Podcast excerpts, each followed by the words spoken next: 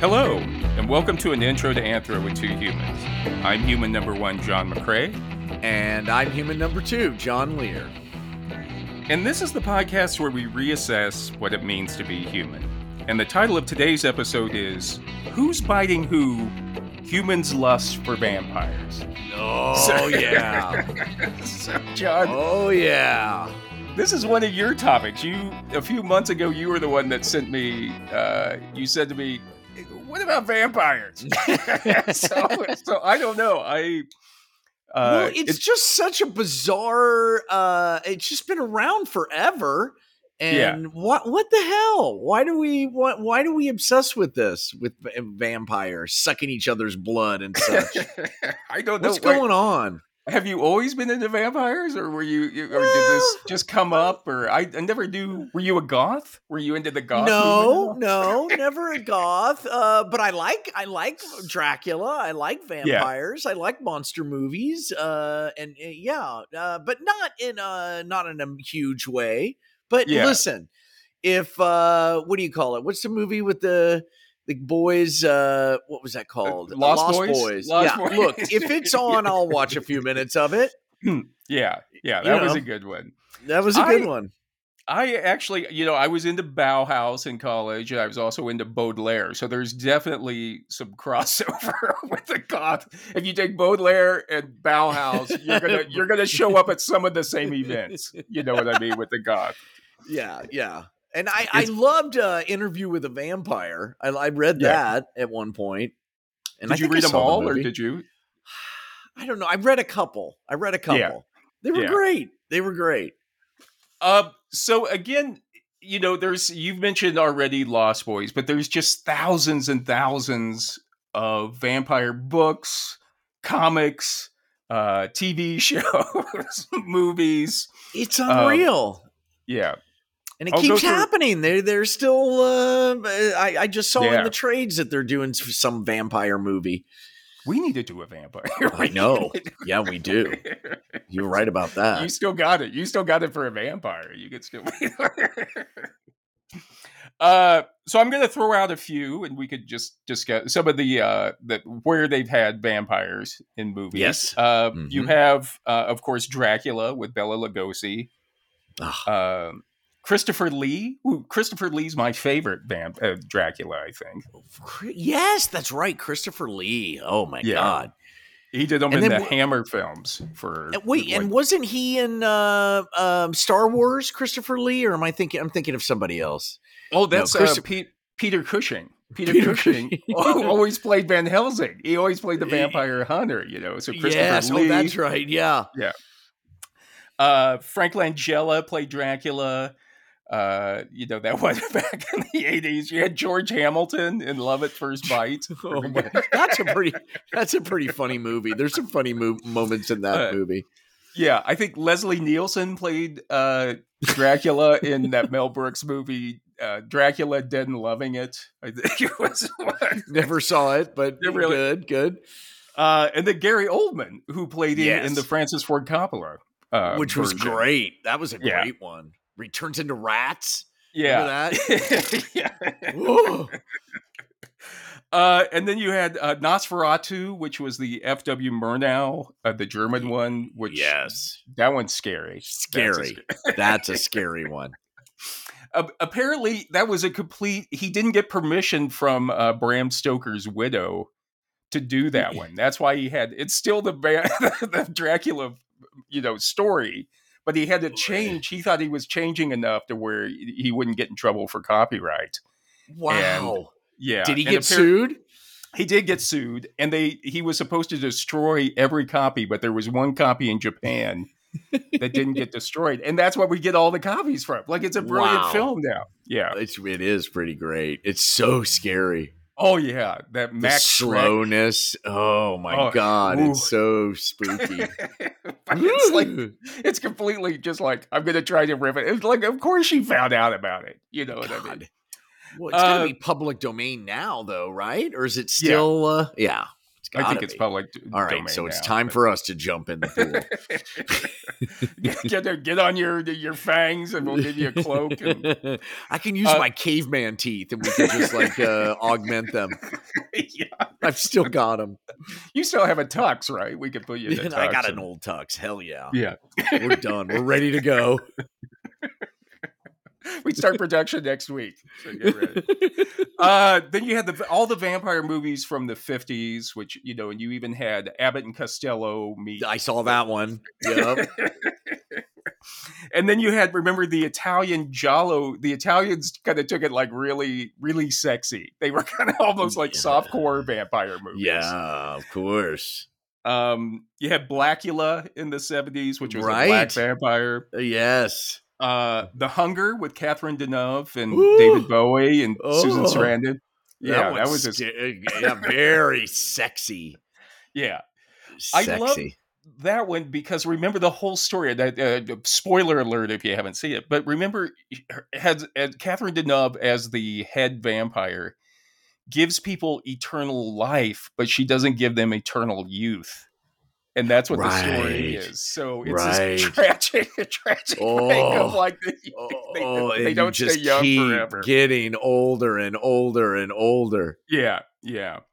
Uh Lost Boys, like you mentioned, True Blood, Twilight, uh Fright Night. Remember Fright Night, funny, good one.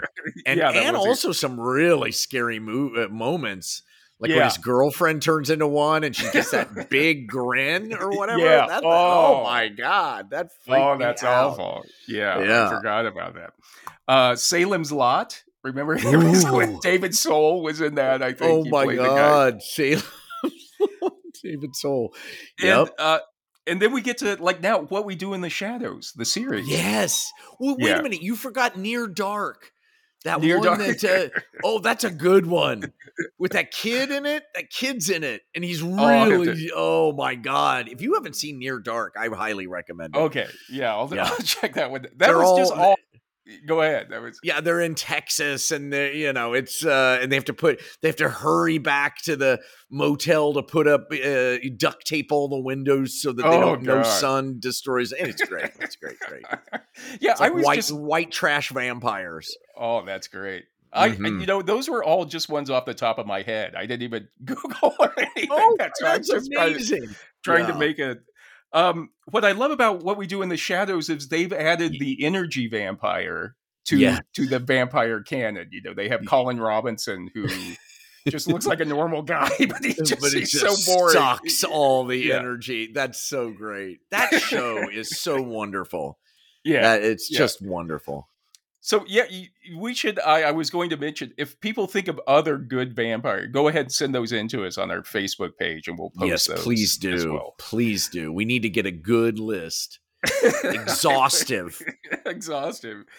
Uh, and and then you know, as I was thinking about um, vampires when you know when I was putting this one together, I was thinking, you know, usually in in the stories themselves, it's vampires who lust after humans, who are they're like they want humans, they want to consume humans' life. But really, looking at the number of stories over the last 500 years, it's like humans are the ones that are like, humans are lusting after, after vampires. Right. You know, right. They just find them they're- they're so sexy. Yeah, yeah. And uh and so there's something that appeals to us, but just so we know what we're talking about when we say vampire. Uh in in her article A History of the Word Vampire, Katerina Wilson mentions an article in a- or a, a a novel, not a novel, it was a book in 1810 called Travels of Three English Gentlemen from Venice to Hamburg. Hmm. And, and what they said in 1810 was vampires are supposed to be the bodies of deceased persons ani- animated by evil spirits, which come out of the graves in the nighttime, suck the blood of many of the living, and thereby destroy them. so, so that was just three guys on Oh. that was like a travel log back in the Oh. 1810 Ooh.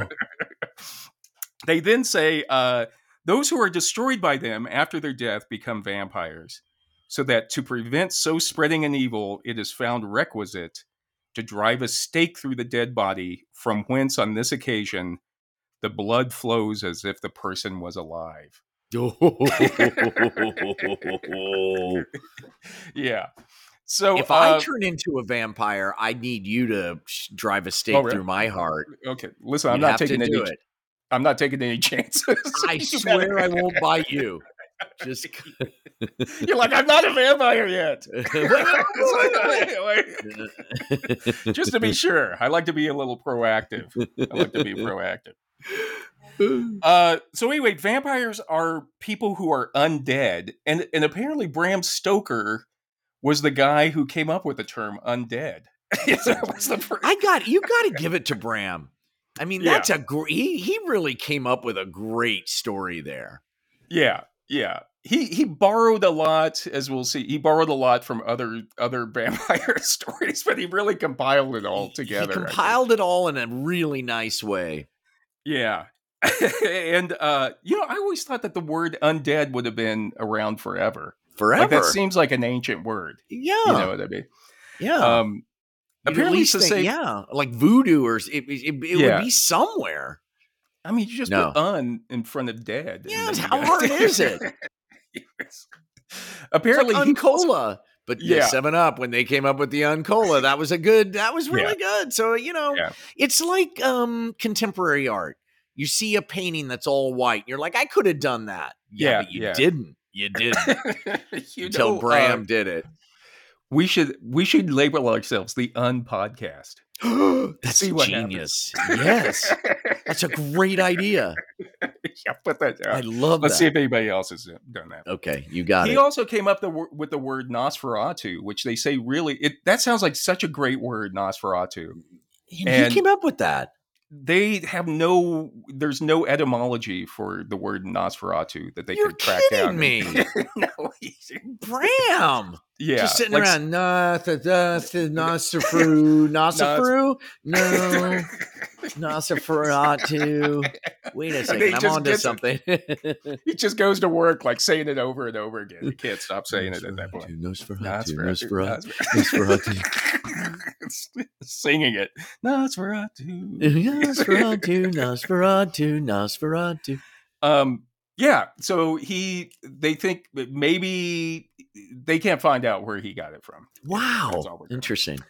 Uh, and in his book, uh, Vampire Forensics Uncovering the Origins of the Enduring Legend, Mark Jenkins uh, quotes a folklorist by the name of Michael Bell who said, What better food for the imagination than a creature that incorporates sex, blood, violence, shape shifting, superhuman power, and eternal life? Yeah, it's a great superhero. He's the worst kind. Yeah, yeah. And and I think that there's, you know, when it comes down to it, I think that's what we we're all a little jealous of the vampire. Hell you yeah. and and it, it's that wonderful because you know everlasting life is, is, something that I you know is just you know because we're so afraid of death, and yeah. and to hear and to see a story that shows that that's not as great as it is right that it has right. its pluses and minuses i think is is us sort of exploring our own mortality you know? Yeah yeah. But it always seems like don't you think that like we're jealous that the vampire he he always gets or she always gets all the girls? Always like they're, they're always they they're the sexiest ones in the room. Yeah they they have lots of money as yep. as if you know i don't know if you live a long time you you could save money or something. Yeah easy easy. You got to hit a few things right over you know the past yeah. few centuries and, and you just gotta never... hang on to it. It's like interview with a vampire. you just hang on to stuff, and then it turns into antiques, and you sell that. that's that's brilliant. I never even thought of it that way. But you know, you never see like a vampire like eh, like having a, a job at a fast food restaurant. No, you never mm see like doing taxes at H and R Block over no. you know during tax season or something. Mm-hmm. But instead of the modern retellings, they've got to pretend like they have a job. Yeah, like in oh, Lost really? Boys, he works at the. uh what is the the the head oh, vampire, yeah. the older yeah, one? Yeah. He works at a like a little souvenir shop, I think. Yeah, something, something, like that. Like yeah, I have to watch that one again. I, I watched uh, Coppola's Dracula last night to get ready oh, for this. Oh, how was it? Does it stand up? It's it still holds up, and and I'll talk about it later. But I always you know, people used to give it a hard time for like Keanu Reeves and Mm. for uh, Winona Ryder, their Yeah. their performances. But I think Coppola got the campiness of the whole thing. To me, when I read the novel, it was very campy, Right. Right. you know. Yeah. And and I think it's it's not trying to be a realistic story, like just the production, everything. It's just trying to be like a fun Dracula movie. And to me, that's what he captured getting, you know, those two as Jonathan Harker and Mina Murray of just have fun with it. Of course they don't sound like they're English. It doesn't matter. You it know? doesn't matter. Yeah. It's No. like a, a play that you're seeing in a yeah, yeah. Yeah. Uh, and so anyway, uh, yeah, you mentioned already the the fact that they never grow old. you know, vampires, which means you never experience any of the embarrassing things about growing old. Yup. you never Yep. Lose their hair. They never. You can wear know. boxers forever. you never have to shift to tidy whities. You know?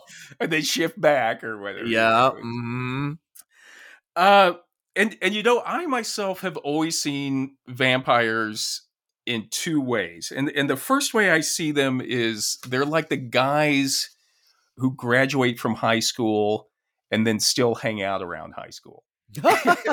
you, you know what I mean? It's like they don't move on. Yeah. They don't move on. They're just Yeah. hanging out.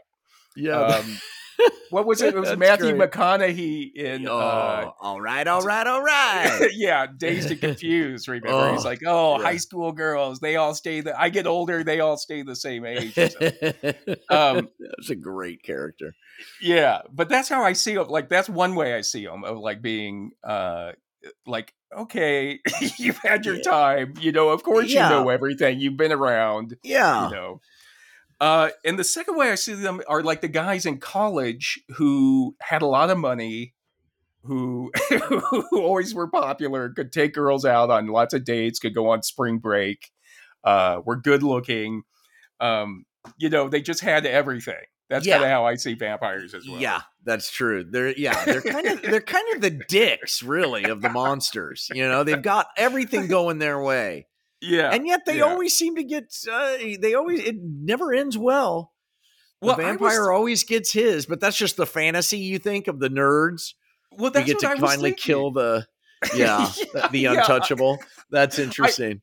I, and and in that way, I was thinking about it. It's like it's all the same story, whether it's uh, Dracula or Re- Revenge of the Nerds.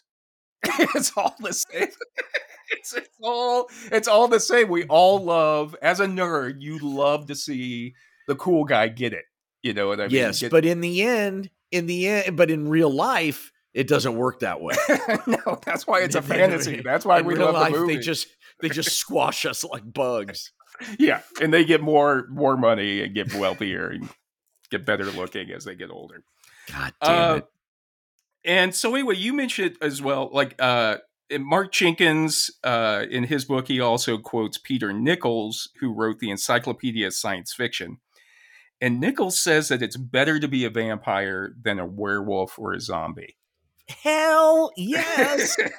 what? We're Yeah. supposed to like applaud that? Yeah. Well, Nicholls he then goes on. He says vampires are aristocratic, Yes. and in the, and in the iconography of horror, the vampire stands for sex. yes. And I would agree. I would agree with that. Yes. I Yes. mean, you know, can you think of any like sexy zombies? no, of course not. Uh, but you could do. I mean, I mean, the only thing I can think of, but she's kind of a vampire, succubus. Uh, Yeah. that's she's a vampire, right? But she Right, uses right. sex to drain you or something. I don't know what the Yeah. story is behind succubus. Yeah, when you which when you're sleeping, she'll show up. Yes, y- you know what I mean. and, so and you, yeah. mm-hmm.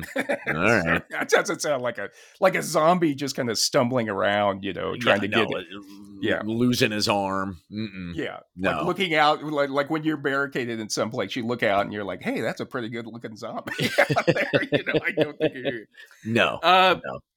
Uh, but anyway, Nicholls goes on. He says the werewolf stands for instability and lack of self control. Yes.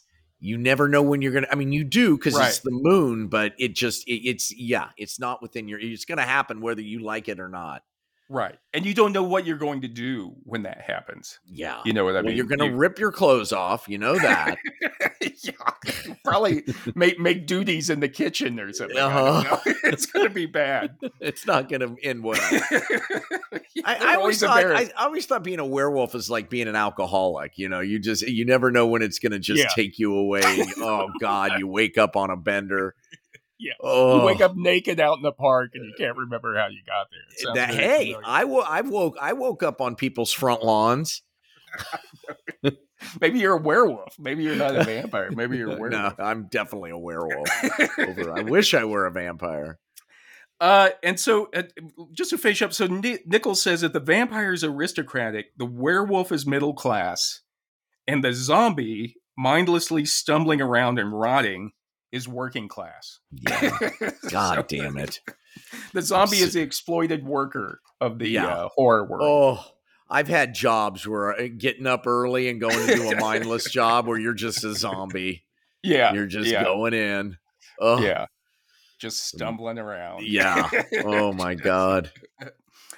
Uh, but anyway, so then we go on to well, where did this obsession with vampires come from? And I, I think I mentioned already about the the word Nosferatu, but we don't really even know where the word vampire actually came from. Wow.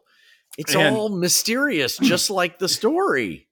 Right, exactly. And Katerina Wilson, again, uh, in her article, she says that some people think the word could come from Turkish, some people think it comes from Greek, some from Hebrew, or some from Hungarian. And and some people say that it comes from uh, a Slavic word, word or words like upior, uper, upir, which are all derivatives of the Turkish word uber, which means witch. Huh. Yeah. Wow. And then other people think it may co- come from the Greek word pi, pi, which mean- means to, to drink. Oh, but Hmm. hey, that don't misunderstand. Never drink your pee. no, no. No, no. Actually, But- if If you can you have imagine to, if, if that was the type of vampire, if that's what they were Ooh. drinking, it'd be, it'd be like, fine, here, take it away. Uh, it'd be kind of Get out- embarrassing. You gotta feel be- sorry for him at that point. uh, get out of my house, you disgusting urine breath. there's, a, there's a vampire in the bathroom. You don't go Oh. in there. You know? God. You see him with his head down in the toilet looking up, caught like a dog, you know, when Yeah, you catch a yeah. dog in there. Oh, Oh, God, get out of there! Get out! Here, of there. get out, get out, vampire. Here's a mason jar. Go. shake the can, shake the can at him. uh, and then they uh, Wilson also notes that in Hungary and Transylvania, the so- supposed homeland of vampires, Hmm. the term vampire exists only as a neologism, which is like a recently coined word, Interesting. and was and was never as popular as it is in the West. And in Hungarian, the word vamp- vampire first appeared in 1786. wow. Yeah, yeah. When those So Hungarians were all uh, weren't they? Uh, that that's when they were. They had Hung- Hungarians were with the Austrian Empire, right? Right, Weren't they right. the soldiers for the Austrian Empire? Yeah, Huh. yeah. That's So when it's it like started to kick even- up. they were getting the word from the west and we were it's probably just because we were you know attributing these vampire stories to the austrian or the central central europe or eastern europe But wasn't Count Dracula a real person? I'm sure you're going to get to this. well i, I mean he was uh vlad the impaler was Yes. a real person and uh he did live in wallachia and in transylvania in the 1400s and he did impale a lot of people Damn. But you know, Bram Stoker just was grabbing. Apparently, it, it- originally when he had written the, the first drafts of the story, uh, it's not in Transylvania. And oh, really? yeah, he found a, a guidebook by a woman who had written a, a guidebook about uh, traveling in the Austrian Hungarian Empire, and had mentioned, mentioned Transylvania being um, a very superstitious place. And so then he changed it to Transylvania. he's a genius. I know. I know. he's a He- genius. Yeah. Man, it all You know what- came together on this book. uh, yeah, and what's great about him, you know, he was friends with uh uh Oscar Wilde. Like- like he- really? Yeah, and he was uh, Bram Stoker was married to Oscar Wilde's childhood sweetheart, uh, a Oscar woman named Wilde sounds like a fun guy to be around, man. I know, I know. I'd hang out. I'd be wanting to hang out with him too. and that's why I always thought when I read the book Dracula, I was like, he's he's having fun. You know what I mean? He's like joking around with it. He's poking to it's satire. It's not meant to be real. That's Um, so great. I wonder if Oscar Wilde, you know, pitched him a couple of things. Hey, you know what you should have him do? yeah, yeah.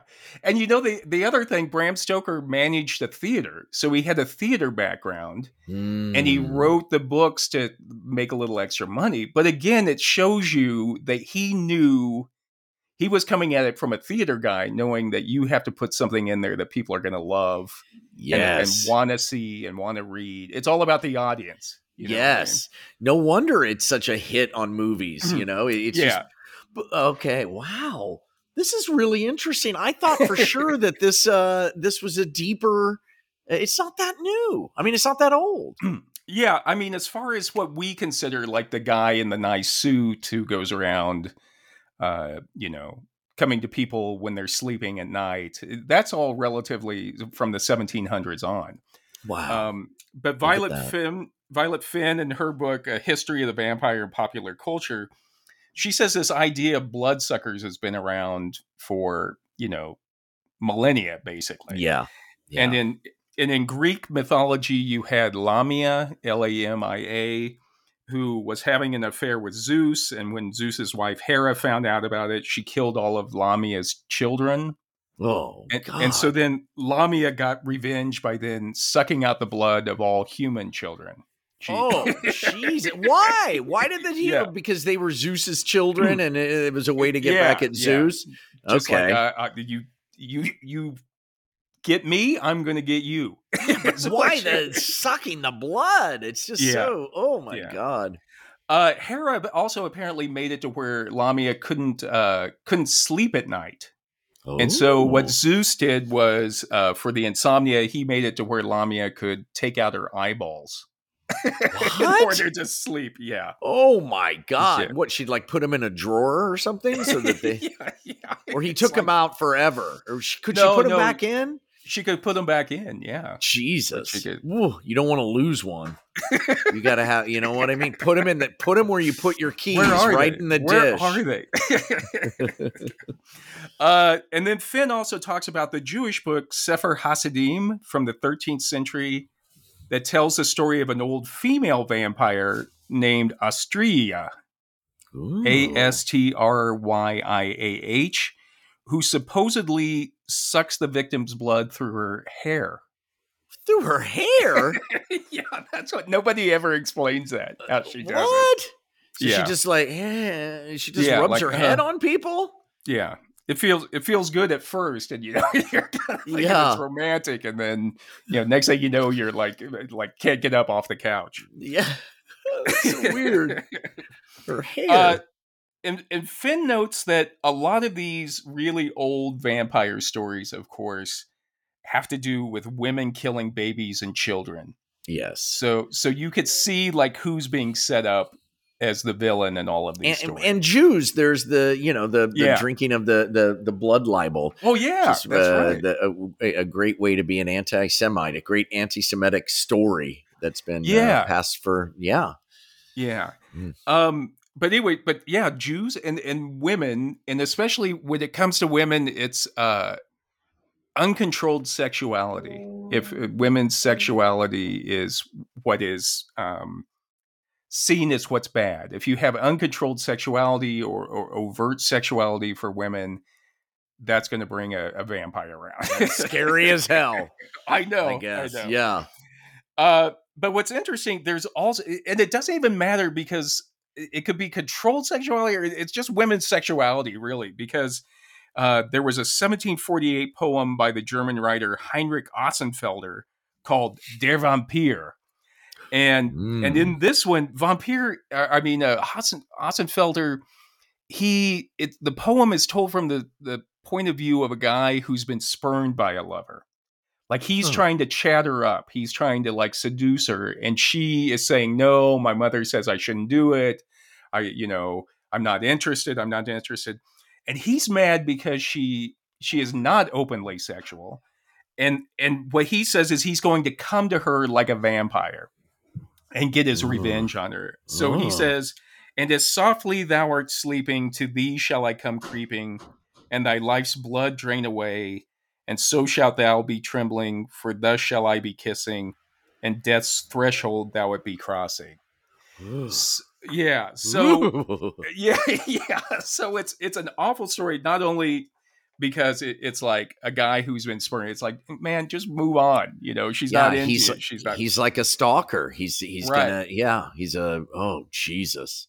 but but again, it's like yeah, that's where he a woman who's not sexually open right. or or you know You know, yeah. But women they, they can't be too much or too little. Eh, You always got you know. yeah you're always- can't Somebody's always upset.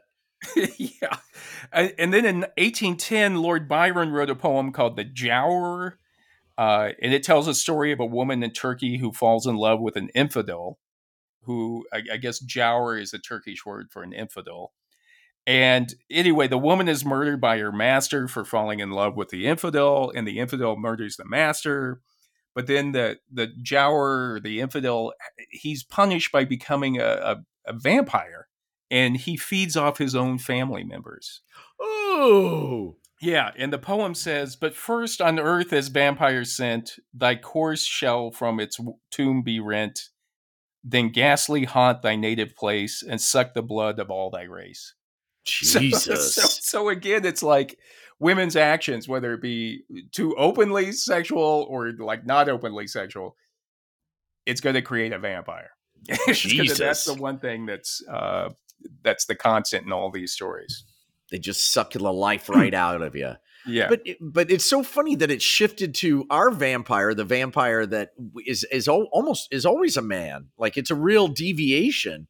yeah, Uh, yeah. There's been a few female vampires. When, when we start getting into like our our modern idea of a vampire, they trace that back to John Polidori, who he wrote a, a book called The Vampire in 1819.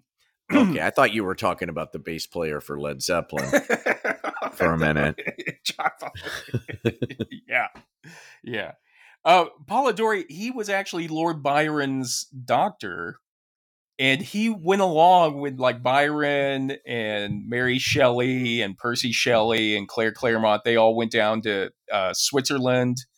Uh, I think it was in 1816 and they all stayed in a villa and and they had a contest if you don't want to read the history of it there's the the movie gothic uh, by ken russell and it tells a story of when they were all there at that villa in uh, switzerland Were they just partying hard and talking about Yeah. dark stuff?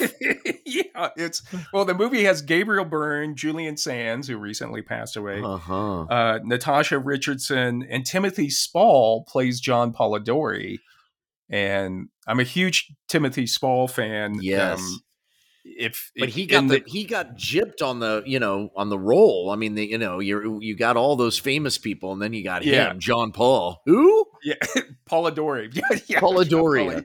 Polidori. Yeah. Oh, he's out getting the beer. He'll be back. yeah, yeah. That's just kind of like how he was. He was just kind of like the guy hanging around, hanging around at the party. You know, all Uh-huh. those four Byron, were Lord having fun. Byron's like, hey man, John. I'm out of smokes. I'm out yeah. of smokes. Would you mind? Uh, but anyway, during that trip, apparently they had a contest that they were trying to see who could write a ghost story or a gothic story. Oh. And Mary Shelley's story that she came up with on that trip, uh, uh, of course, became Frankenstein. Oh, man. And John Polidori also wrote a story about a vampire called The Vampire, and and his was published in 1819 and became really popular as well. Wow. So- So, yeah. John John Polidori came through. He got some. He got a little bit, of a little taste. Right. And uh, apparently, he took a fragment of a, a story that Byron had already started, and Byron had thrown it away. And Polidori took that Oh God. as, as the basis for his story. There you You go. know. Polidori's cleaning up, and he's like, "Hey, Byron. Hey, Byron.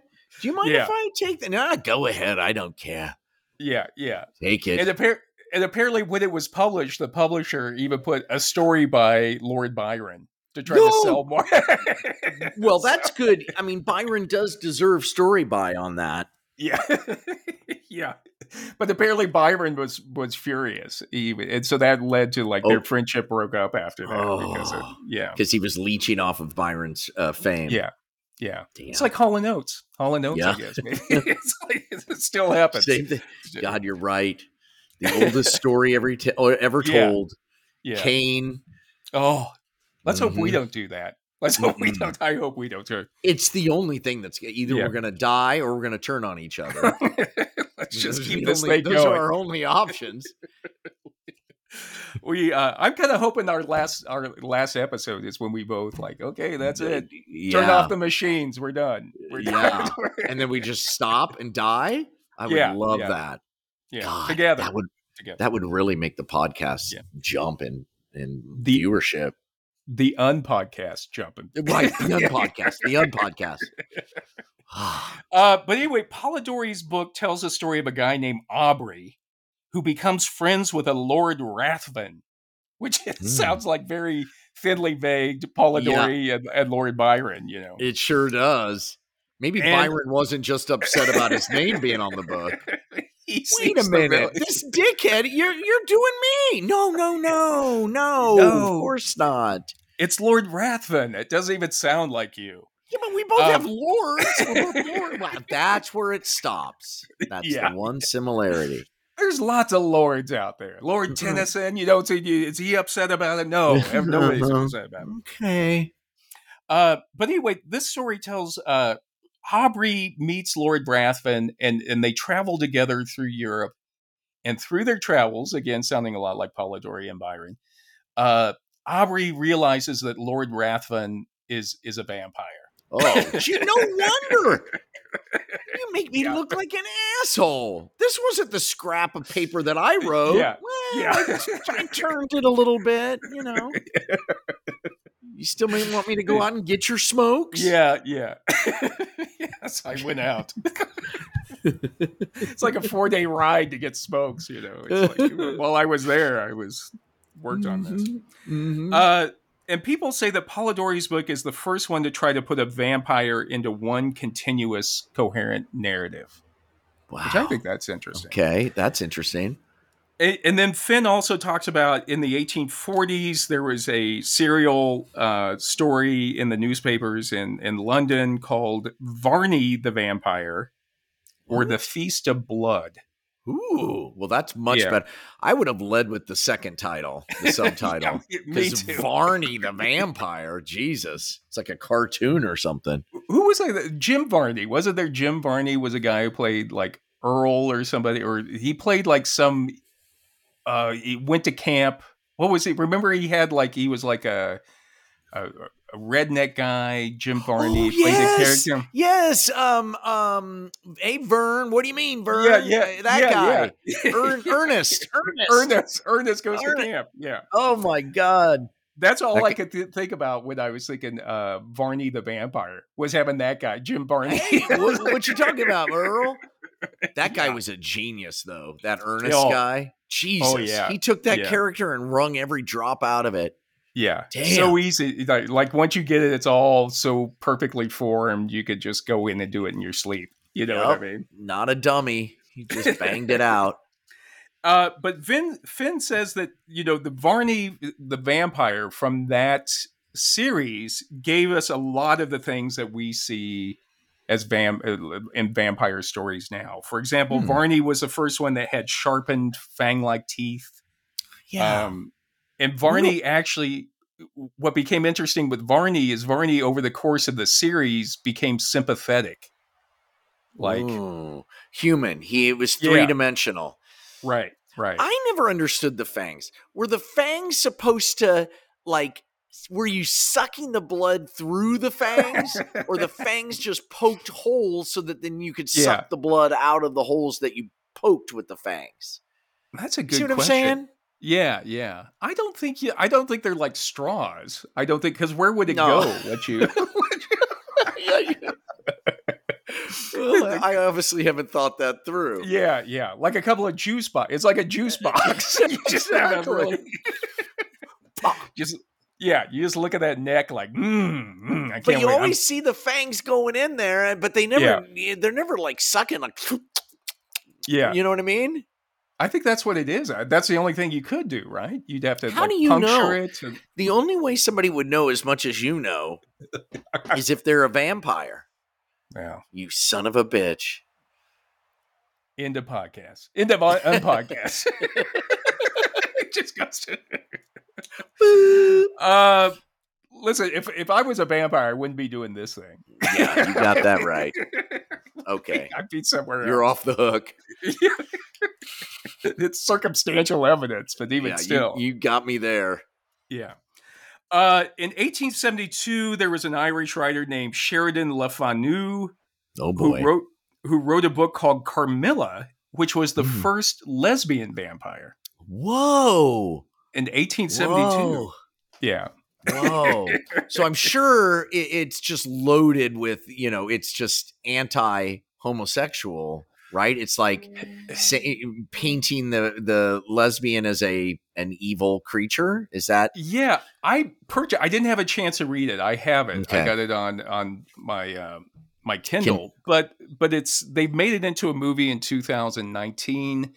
But Hmm. apparently, it, it it's a woman, a young woman who a strange woman comes to her house named Carmilla, and Carmilla is just very interested in her. And there's all these allusions to uh, lesbianism, of like, Huh. is yeah. But I'll have to watch. And- the and who's in the movie? I don't know. It was English movie. I don't remember it over here. I actually had to search to see if Carmilla had ever been made into a movie. Wow. Um, no, never seen it. But what was interesting, uh, apparently reading about it, is uh, as they put together that this Carmilla is a vampire, they've come up, they realize other stories where um, they've other stories where a woman with a name that's an anagram of Carmilla who has Oh. been like, For like years having- and years. yeah, yeah, So I thought that that's was kinda kinda spooky. I like that. She Yeah, just like- changes her name. Markilla. Like they're they like, oh, there was a woman Oh. named Markilla back, you know, a hundred years ago who was yeah. Oh, that's good. I like that. Yeah, and then we get to Bram Stoker's Dracula, which was actually written in 1897, and we've talked about it already. That uh, he worked at a theater, and it's it's told in an epistolary style. So I'm not sure if you've ever read it, but it's all told through letters and journals and things like that. Oh, I didn't know that. That's interesting. Oh, that's what's- cool. what's what's great is that you really get a sense of the character. Again, he's like writing dialogue. You know what I mean? He's like a Yes. theater guy. Yeah. So he's he's put it into I'm going to tell it just through through what they're saying. It's not going to be through uh through description of the the yeah, you know, show rather than tell. Just show the the inside of the brain. Yeah, it's perfect Right. for a theater. Oh yeah. Perfect. Yeah. You get And, two uh, tables on either side, split stage. yeah. Boom. It- it- you got the perfect main character to drive it. You know, Yep. it's like it's really. Uh, and of course, we all know the story. In in it, Jonathan Harker is sent to Transylvania to fill out some paperwork for old Count Dracula, who Hmm. uh, who wants to move to London. And as soon as Harker arrives at Dracula's castle, he begins to notice how weird the old Count is. yeah. Yeah. and and then uh, Harker is seduced by three female vampires. Remember right. that? That's in the movie. Yeah, that's in Yeah, the movie. yeah. Yeah. And, and of course, you're like, as you watch it, I'm like, of course, this stodgy English guy is going to be seduced by these three sexy vampires. You know Yeah. what I mean? Yeah. Uh, but like in the the, book, it's like uh, the colonists. We're the, the, the Americans. We're the sexy vampires. yeah, yeah. And, and- but in the book, he keeps whining about how horrible it is. You know what I mean? Like, oh, I can't Oh. believe they've taken. Yeah. Uh, but then Harker is taken prisoner by the count, and you know they they the, those three sexy vampires just kind of suck his blood enough. but they don't turn him into a. He doesn't turn Right. into a vampire. Right. They're just feeding Right. off of him. And uh, and then the count moves to England, where he tries to seduce Harker's fiancee Mina and her friend Lucy Westenra. And uh, what's interesting is Lucy Westenra is kind of an open, open sexually. Like she, she like flirts with a bunch of guys. Uh, she's very uh, sexual. She wants to like have sex. She uh, talks about sex, and of course, she's seen of, as like the person who immediately gets yeah, attacked by the vampire. Right. you know what I mean? Yeah, Um, low hanging fruit. Yeah, yeah. And then Harker, you know, he escapes and makes it back to England, and then he that's where he meets up with Van Helsing, who's there trying to track down Dracula. Oh, Van Helsing, Yeah, yeah. Great character. great Um, character. Book and and movies on him. I know. he- Van Helsing, the uh, vampire hunter. Yeah. Everybody yeah. got a spin off. Everybody. Yeah. Everybody got a bite of the apple. Yeah, even Renfield. Remember, Renfield is Yes. uh, is Yes. Dracula's helper, who just like in the book, it just stays in a, a cell the whole time. Even he's got a movie now. He's got. Yeah. They just came out with a Renfield movie. Renfield. Because he would just eat rats, right? Uh, or Yeah, something like that. In, in the Coppola one, he's eating bug. He kind of like he's like Oh. steampunk almost. Remember, he's got like this crazy gl- metal glove on, and he's eating bugs. and- Ooh. Forgot about Um, that. but but yeah, you're right. Everybody got everybody got their own film out of this, out of the it. franchise. Yeah. Um, it's like when you get on a hit TV show, you're good to go. Once you hit season seven, it's like forget about it. yeah, you don't have to do anything else the rest of Nope. your life. Uh uh You know, Yep. in fact, people don't want you to do anything else. Yeah, well, that's the downside. They Just want you like a vampire, you're trapped. Yeah. Guess what? You live forever, but you have to suck on people's blood. Yeah. A lot of, a lot of Yeah. sitcom former sitcom stars can relate to that. Yeah, yeah. You, you- they don't want you to come out in public. They don't want you to perform anything else. It's never as good as what you did before. Yep. So. You just stay home and suck on the teat. Uh, but anyway, over the years, people, as we've talked about, people have made a lot about the sexual symbolism in the Dracula book Yeah. and in the movies. Yeah. And and actually, all as we've mentioned before, it seems like all vampire movies have sex at the basis of of the movie. yes. Um, and Fenn says there are plenty of psychoanalytical interpretations of the vampire myth, most of them to do with lust and fangs and the symbolism of penetrating delicate flesh. So, so something very something about the neck. You know Yes, what I mean? The, the neck, neck is- being so very sensual. Very Right. sensual. right. Yeah. Uh, and she says, you know, even in the the early vampire tales in the English language, at least, the themes are heavily symbolic and or moralistic. And women who dare to be openly sexual risk being punished by death, and men who actually know it's it's mostly just women. So, so she talks about how It's- the men never have the same. uh, They're not being punished for being openly Yeah. sexual in Right, these stories. right. Nobody wants to see that. Yeah. You just want to, yeah. Jesus. and uh, and in his article, "A Vampire in the Mirror: The Sexuality of Dracula," John Allen Stevenson says that vampire sexuality is, in many ways, like human sexuality, but human sexuality in which the psychological and metaphorical become physical or literal. Whoa. So, so again, what we're seeing in the vampire stories is what usually is the under undercurrent. You know what I mean? It's Right. it's like what culture is saying people should do, but in the vampire or shouldn't do, but the vampire is doing it openly. yeah, and we're and we're and and we're we we want to be the vampire. right, right, we, right. we want that. But and we- and you yeah. yeah in the in the dracula story you know jonathan and mina have a very reserved proper sexuality you know which Mm. is just like holding hands and and like not having premarital sex uh but the count and the female vampires all it's all out there right, you know right. Yeah. That's amazing. and and i would say you know and in the book what what is uh terrifying for the the men in the book is that mina and lucy are being seduced by it like they're giving into it Yes.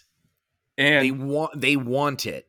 Right, right, Right. And I would say even Jonathan Harker in the book also goes there too, but yet he's supposedly can control himself more. And so there's a passage in the book when he's being when he first encounters those three female witches. He says all three had brilliant white teeth and shone like pearl that shone like pearls against their ruby of their lips. There was something about them that made me uneasy, some longing and at the same time some deadly fear. I felt in my heart a wicked, burning desire that they would kiss me with those red lips. so he's, he's, he's, he's, uh, turned on by it. You know what I mean? Of course. It's porn. It's, uh, yeah. he can't help it. Uh, Right, They, have right. got a hold on him. Yeah, they were responsible for it. You Yeah. know, like when, Mina falls for it with the count, it's it's, It's Mina's her fault. fault. Yeah. Yeah, It's all we, all the women. It's all their Yeah. fault. yeah. Whether you're coming or going, right. we're you gonna can't blame get out you. of it. You can't get out of it. Uh, and then Jonathan, you know, he Stevenson says there are several ways to interpret the novel's attitude toward the sexuality these v- female vampires project. The first is that Stoker is expressing what have usually been regarded as typical Victorian attitudes about female sexuality. Yeah. So again, Yeah. that's kind of what it was at the time. Women, you were supposed to stay home. You were if you're having sex, it was to procreate, and you, But at the same time, be the- enjoying it. the beauty of the story is that a male watching it or reading it gets to act out all of his fantasies. You've either got Right. women attacking him that he can't help, it's not his Yeah. fault, or he's Dracula and is able to do whatever he Right. wants. Right. Yeah. Yeah, it's definitely set up to be enjoyed more from one one perspective than another perspective. Yeah, for sure. Uh, and you know, and other theories say that you know the violence against women in Dracula most vividly rendered in the staking of Lucy. Remember, they drive a stake through Lucy's heart when she Oh, turns into a vampire. Jesus. Uh, reflects a hostility toward female sexuality felt by the culture at large at that Yeah. time. Yeah. Um, and so again, you know, we have to keep in mind when we we look at this that you know Sigmund Freud's theories about sexuality have been discredited as far as psychoanalysis goes. I mean, Yes. not, not many people go to Freud, but yet people still use it to look at artistic criticism, which always So- seems so crazy. isn't it? Well, I mean, it's so interesting that it's broken. It doesn't. It's been it's been tossed out, and yet we we still use it. Yeah, yeah. And it's perfect for like analyzing an artwork, I think. Yeah, You could go in and use for all the symbolism and metaphor. It's so perfect. But yet just keep in mind that that's not it's not good for it won't make you better in like a your shrink's office, you know, if your shrink starts talking about that. Um but then you know in sometimes a s- uh, sometimes a wooden stake is just a wooden stake. yeah, exactly, exactly. uh, but what what Stevenson is interesting too is he does something uh, that I didn't see anyone else do, and that is Stevenson says, okay, he's not only going to look at Dracula from a psychoanalysis standpoint, he's going to look at it from an anthropological standpoint. Here we And- go. right, right. Here and that's we right go. up our alley. That's right Yeah. up our alley, you know. Uh, and he says this reconsideration, meaning like considering it from an anthropological standpoint, can yield a fresh appreciation of, of uh, the appeal of Stoker's story and suggest ways in which the novel embodies a quite powerful imagining of the nature of cultural and racial differences. Hmm. So what he says, and remember when we did our episode on uh, marriage, and we Yes. talked about exogamy and endogamy. Exogamy mar- meaning that you marry and you mate within your group, or I mean, uh, exogamy is when you marry and and mate outside of your group. So you're Right. meeting people outside of your group. And Mhm. endogamy is when you mate and marry within your group. Of goes backwards. But what Stevenson says is he quotes Robin Fox, and Robin Fox said he he was an anthropologist who said exogamy had some boundaries. Usually, you know, groups speaking the same language and being alike in other ways might well exchange wives among themselves Hmm. but you know the boundaries stopped at uh, you know when it when it came to other languages and other territory or color Mhm. and, and that because that became a them and not Uh-huh. an us the foreign. Right. Mhm. And so Steven says, says when you think about that reading Dracula, Dracula himself is a foreigner. He Yes. is from Eastern Europe. He he's strange. He has a strange skin color. He has this horrible accent. Yeah, Uh, these strange customs, and he's come to not only that he's come to England right. and he's trying to seduce the women, the English women, away from their own group. He's sucking on the, on the English culture. Right, right. and, Uh-huh. and he's and the thing is it, he the women are falling for it that's what's so threatening to the Mhm. middle class englishmen who are characters in dracula is that this foreigner has come here and all he's- of our women want to like have sex with him basically Uh-huh. That's so interesting. That is an interesting way of looking at this. Yeah. And uh, Stevenson says, you know, there's a line in the book uh, where the, the, you know, Van Helsing and Harker and all of them trap Dracula and they corner him. And Dracula says, My revenge has just begun. I spread it over centuries, and time is on my side. Your girls that you all love are mine already, and through them and others shall yet be mine. My creatures to do my bidding and to be my jackals when I want to feed. So Dracula's actually even telling them, like, I've seduced your women away and made them mine. Wow. so so then it becomes this whole this whole story about miscegenation, you know, or like even in Deuteronomy, I guess there's a uh, in Deuteronomy it says that like, you know, Jewish people shouldn't marry outside of, you know, Judaism because they'll take away your your sons will turn to another faith or something like that. Yes. I think is what it is. Right. And I think they were talking about the Canaanites, those badass Canaanites. Yeah, yeah. And and that's where what he's talking about when you look at Dracula that way, it becomes this a story that the vampire is seducing people away from their culture. Yes. So- Yes. Yeah. Sucking the blood right out of being an American. yeah, exactly. And Yeah. and that's kind of like when when people talk about now of like you know immigrants coming to this country oh they're taking away they're taking our blood they're taking and, and Yes. th- then it like the blood and the semen you know that that is in you know a vampire story becomes like this whole other po- potent symbolism for people because they're a metaphor of like oh my god they they're actually they're afraid. They're afraid of the vampire. Meanwhile, Brahms Bram is probably uh, writing it in a way to uh, he's just looking for things that, like you said, he was a theater guy. yeah he's just yeah. looking for things to turn our to to push our buttons. You know, right So right. making making him a foreigner makes it even scarier and weirder and and yeah you yeah. know it's amazing. Yeah. Uh, and, and there's a, a scene in the book, and it, it- they do it in the, the movie too, but there, it's when Mina finally succumbs to the Count, and she willingly, she wants to go with the Count. Yeah. And the Count, he takes his fingernail and he cuts open his his chest, Uh-huh. and blood starts to come out, and he he like wants her to drink from from his chest. And it's a very sexual scene, and a lot of people have said that it, it seems like fellatio. Really, is what Uh-huh, what, what critics uh-huh. have said. And uh, and w- and in Coppola's movie, if you see that scene, it's almost it's it's shot as if it's fellatio.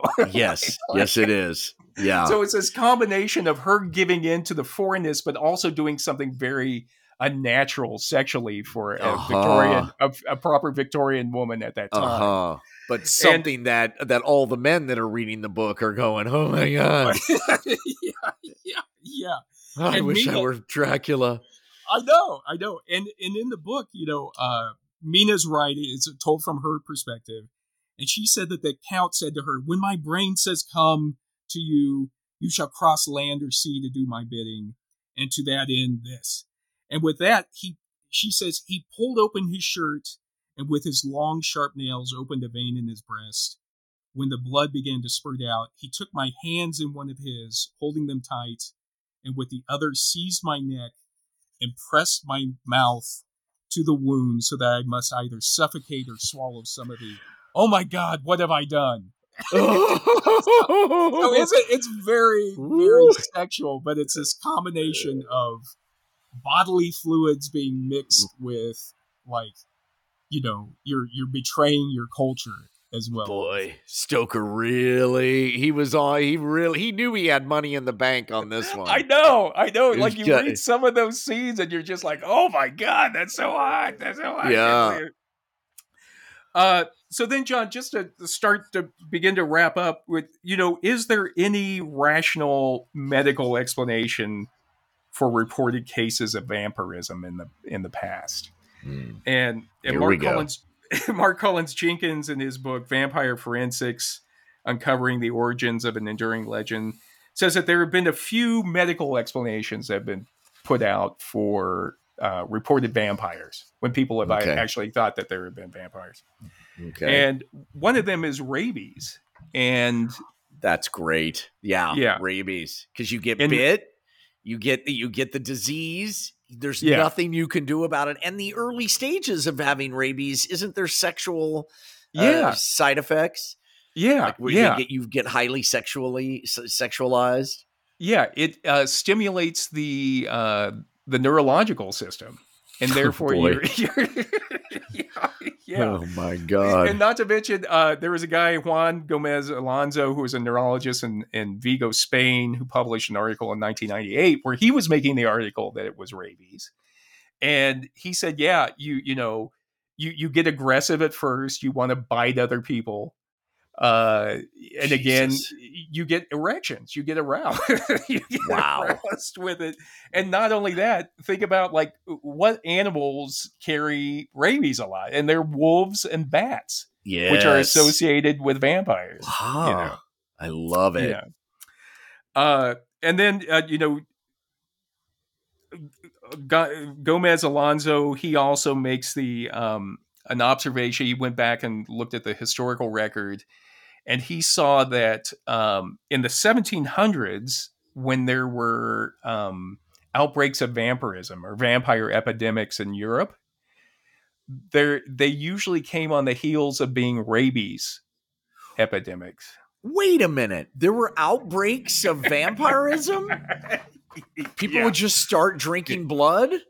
No, no. What happened is people. There was a famous case in Serbia uh, back in like the 1720s, I think it was, and there was a guy who died. His name was Arnold Paul. And before he had died, he had mentioned to some people at the time that, you know, years ago I had been bothered by a vampire. So, What? yeah. And he goes, I got away from it. So, anyway, Arnold Paul, Paul f- dies from a fall from a wagon. And after that, people in this one village in Serbia started dying. Like 13 to 16 people died. And and so people were trying to think of like, why why is everybody it has to be Arnold Paul. Remember he talked about that vampire. He must have been a vampire, or now he's a vampire.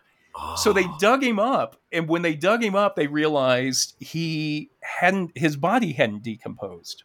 Ooh. And so that's what that's when people started saying he's definitely a vampire. And so then when they drove a stake through his heart, he they the report was he made a set he made like a groan when they well, don't your lungs fill up with air? I mean, ooh. Dead bodies Yeah. make all kinds of noises. Yeah, yeah. And also they Oh. and they said he was like bleeding, which you know, it's like of course like when your uh your your body starts to decompose, there's going to be like fluids and things in. Oh, But- Arnold. But that but the Austria the government in Vienna sent like some doctors down there to look at it. And the doctors, you know, they they thought it was like splenic fever. They, you know, it- obviously they didn't think it was a vampire, but all the locals thought it was a vampire. And and so what they did is they gave permission for people, you know, yeah, if you want to dig them up, cut their heads off and burn them, by all means, go ahead. You know what I mean? so yeah, so they did that to all of the people that he killed that died. Yeah. They went and and they went and dug them all up and chopped off all of their heads. Right. The people who had- Jesus. yeah. W- Oh Ironically, though, it was it was the people who uh, were part of the military. They didn't do that too. so so so you could tell that they were already just like, oh, let them do whatever they want. They're going to think that it's a vampire. But anyway, when when they it's called the Fluckinger report, mm. F L U C K I N G E R. Fluckinger. Yeah, when the Fluckinger report came out, you know, they basically were saying, yeah, you know, this is what people said was happening, so we let them go on and dig up these bodies and deca- decapitate them and burn them. And but people took like, well, this is a military doctor writing this report. It must be true. You know what I mean? Uh-huh. So, so Right. people Fluckinger's report became like the ground zero for vampire uh, outbreaks and vampire epidemics in Europe. And people thought Fluckinger was actually saying that, yeah, vampires do exist. But really, Fluckinger was just kind of saying, like, oh, these people, yeah. you know, just let them do it just so they'll calm down. yeah. Um, Wow. anyway, yeah. And so then there there would just be reports of vampires throughout. right. From right. then on, you just have little pockets of people saying there's a vampire. Th- These people died because of a vampire. Yeah. And it, and it's almost always uh you know, it's it's based on the what the body looked like when they when Mhm. they dug up the body. And uh there's a folklorist named Paul Barber who wrote a, a book in 1988 called Vampires, Burial and Death. And and and Barber basically says nearly all traits associated with a folkloric vampire originated in misunderstandings about decaying bodies Uh huh. and Yeah. and that's what he's saying you know like people they they okay all of our uh, people are dying we can't figure out why they're dying we better dig up so and so's body and let's look and see if Oh. if, if he's a vampire and and one of the ways you know they look at it and they say okay well you haven't his body's not decomposed he's got to be a vampire or they would say hey his body looks fresh or he's put on weight he's obviously feeding he's obviously feeding you know And pretending to be dead right now. Right, right. Or his fingernails had grown, or there was lack of rigor mortis. Um, Mm. and all of these things were used to say that somebody was a vampire. And what Barber's saying is that all of these can be explained by natural processes that happen when the body decomposes. Yeah, because uh, fingernails keep growing for a little while after you die, right? Well, They- fingernails are dead tissue, but what happens is the body begins to dry out and the skin recedes from the fingernail. So it looks and like they- the- it looks longer. Yeah. I see. Yeah. And the other thing people said, you know, uh, well, the body's preserved, and, and people have looked at, well, when was the body buried? So if you were buried in winter, then obviously you would be frozen and you wouldn't decay as much as if you had died during the summer, for example. Wow. Um, the other thing about like putting on weight, it's like bodies swell when they decompose. Um, Oof. And then uh, one of the things, you know, lack of rigor mortis. They say usually rigor mortis starts right after somebody dies, but then after 40 hours or so, it it it goes away. It So, dissipates. Interesting. yeah. And then, Get like you mentioned, again. right? So people would open up the grave, you know, weeks later and be like, "Look, he's not stiff anymore. He's obviously Yeah. been out moving around."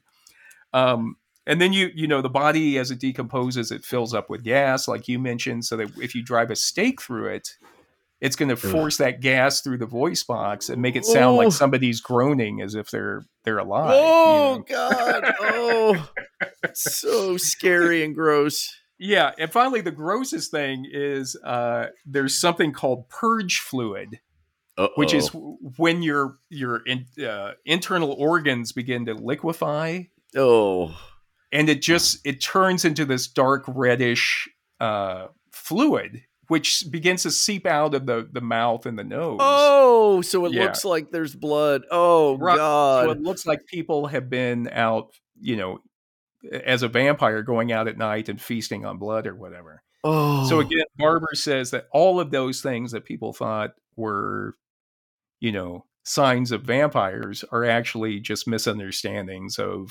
natural processes that happen. except for the one that's real. yeah, yeah. There's always that one. There's always that one percent. There's always that one percent. Better So John, be safe I mean, than sorry. yeah, When in doubt, shove a stake through their heart and cut their head off. yeah, it's Jesus.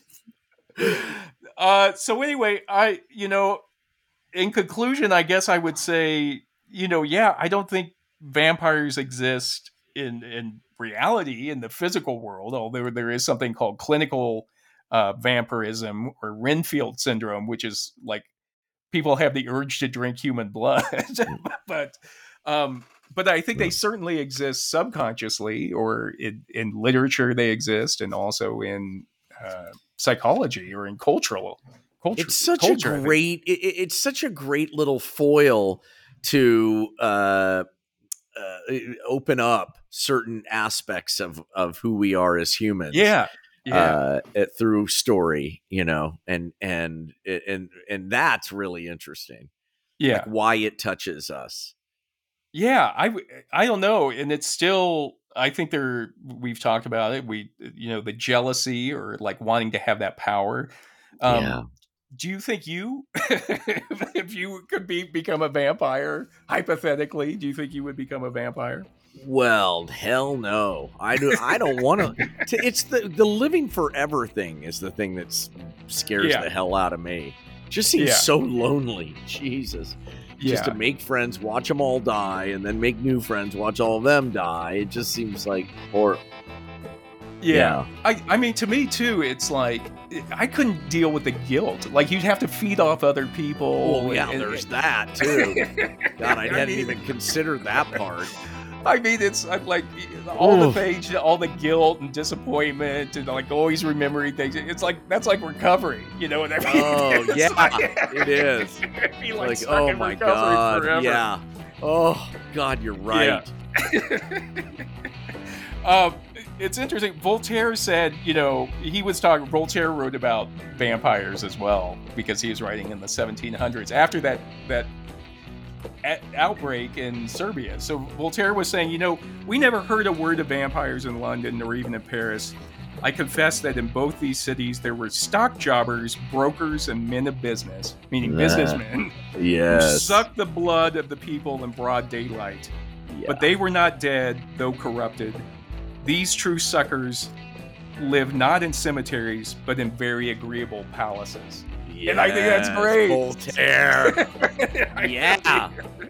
What about He- theater of the vampire in France? What about that? Is it, where does that fit into all of this? I don't know. I, I've never. What are you talking about? The theater of the vampire? Oh God! Isn't there a vamp? Uh, uh, okay, well, we'll uh, I'll, offline. I'll I'll, I'll check Okay. into it. I'll post. you mean it. like Gr- Grand Guignol? You know, they Yes. do that Grand Yes. Guignol, which is Yes. like very bloody theater in in France was popular. yes, and they, they were kind of like horror stories before films and, uh, And- before TV. Yeah, amazing. I would have loved to have seen some of that, man. yeah, It's like yeah. splatter theater in Chicago.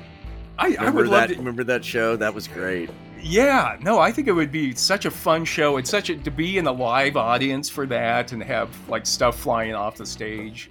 Oh, Yeah, I'd, I'd love to do a production like that. Yeah, so. that'd be crazy. GWAR, I think uh, that rock band GWAR, Yeah. they do a lot of re- blood, and it's crazy. Yeah. So I guess just final thoughts. I'd say, yeah, we we, we do have vampires amongst us, but they're they're not Nosferatus. They're they're called assholes. Yeah. You know, they're, they're called narcissists. you and know? you can kill them by driving a stake through their heart, but you're gonna go to jail. yeah, Unfortunately, they But they're control out there. everything. Oh, they'll they're suck out the there. life out. They'll suck the life out of you, destroy your life. They'll They're your suckers. they'll take your girlfriend away. Yeah, yeah. All right, John. Well, this has been enjoyable. I uh, Yes, yes. This is uh, human number two signing off. And this is Human Number One. Thank you so much for joining us. If you enjoyed this podcast and found it interesting, please tell a friend about it. And also, always remember, you know, send us some vampires that we forgot. You can send those Yes. and we'll post those. And also, if you have a topic that you think uh, people should know about and you want us to take a look at, then please send that along. Right on. All right. all right. Love we you, guys. Gotta get back in our coffins. yeah, Sun's coming up. That's right. Thanks a lot, John. Love you. Love you guys. Thanks for Love listening. you. Bye. Bye.